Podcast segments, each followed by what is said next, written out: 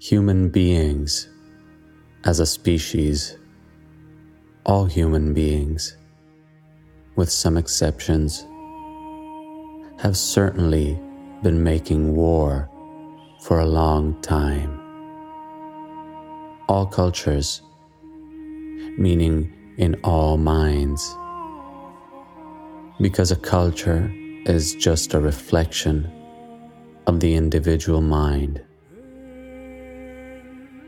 An individual mind is just a reflection of the cultural mind. So you are here tonight because you are interested in peace in your own mind. You are not waiting for them, whoever they may be, to make peace. You are interested in peace in your own mind. And this is very good news, because the biggest wars that have been fought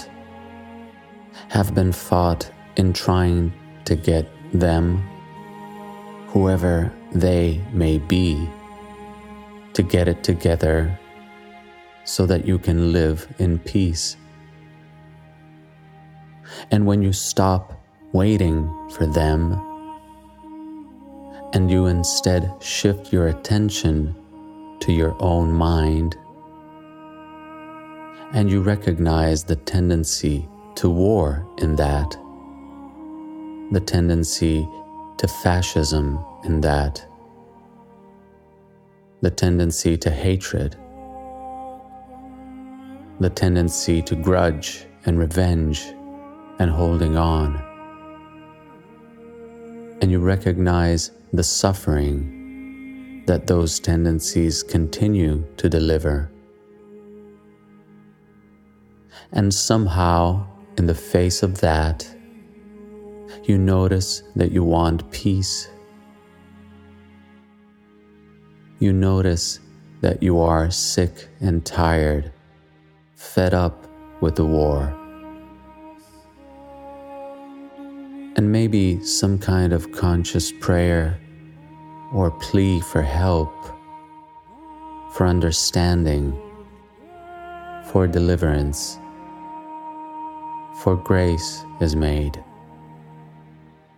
Maybe it's not conscious.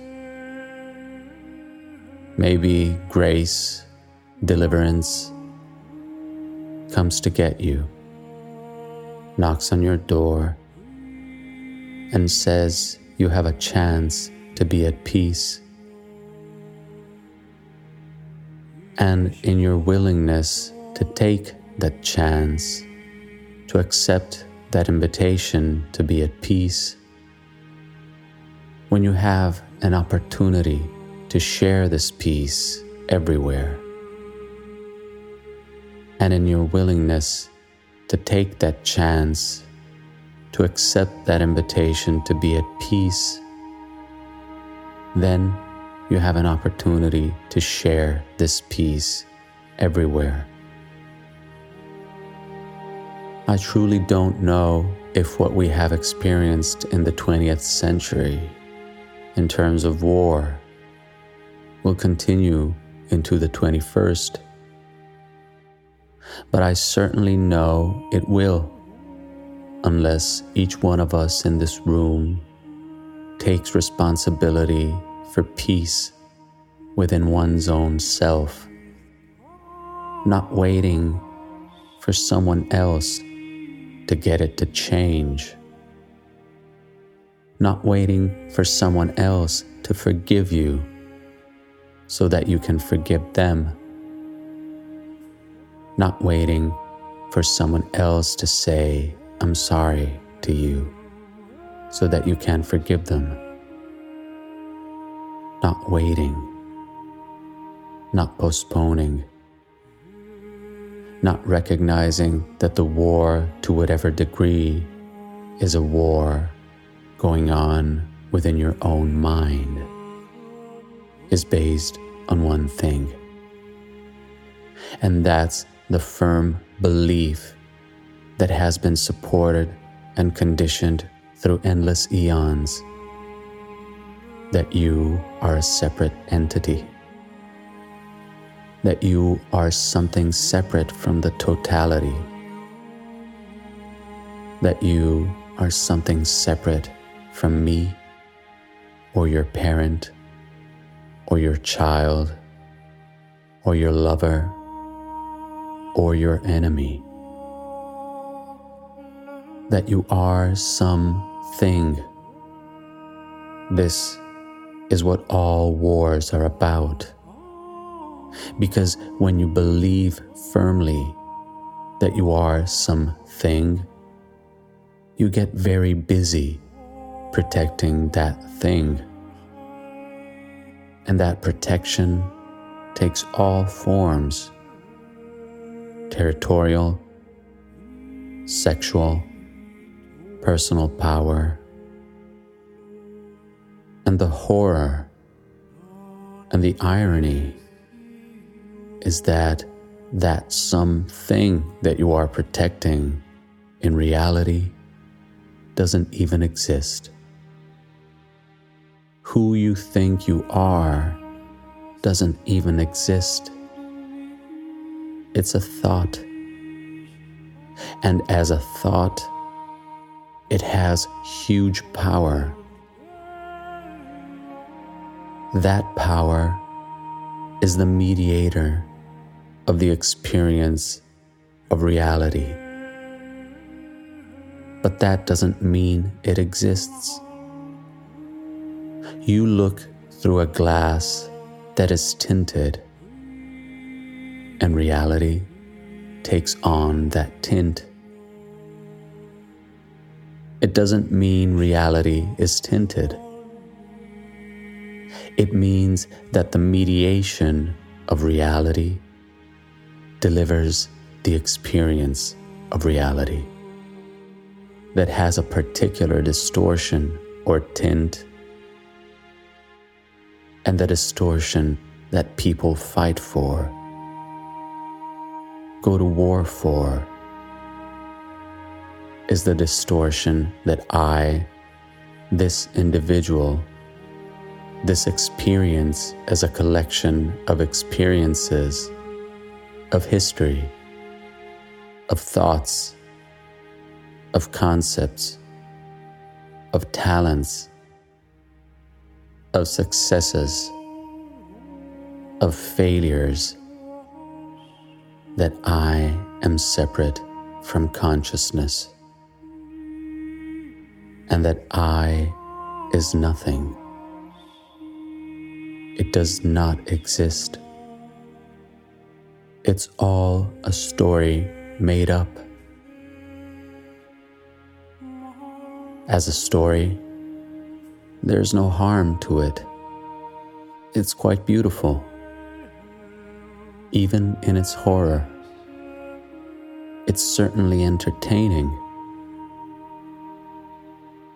But as a belief that the story is reality, it's a huge tragedy. That's the original sin, the original mistake, the belief that the separation from the source, from consciousness, from God is even possible, because of a story, an experience of separation, the belief that that experience is reality. This is the cause of suffering. So what will be the result of this human experiment and this opportunity that ordinary humans have, that was only granted the most extraordinary humans in the past?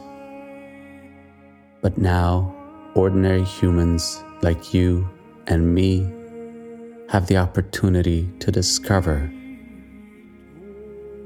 that never not for an instant, is it possible that you can be separate from consciousness, from the source of everything, from God, and to discover that directly is to then broadcast that with every breath you take, with every step you take. Whether you speak or never speak again is secondary to that broadcasting. Then we will see which way this human experiment goes. But at this point in time, in this Leela called the world, called your life, you have the opportunity to discover what is deeper than human being, what is before human being, not to mention female human being or male human being, Australian human being or American human being or Yugoslavian human being. What is before that? That beingness, that beingness that we have assumed is simply tacked onto human, is actually the source of human. As a source of plant being, animal being, sentient being, and in sentient being, beingness. And that beingness is alive with intelligence and presence, and it wants to know itself. It has come to know itself in you, so that it can know itself everywhere.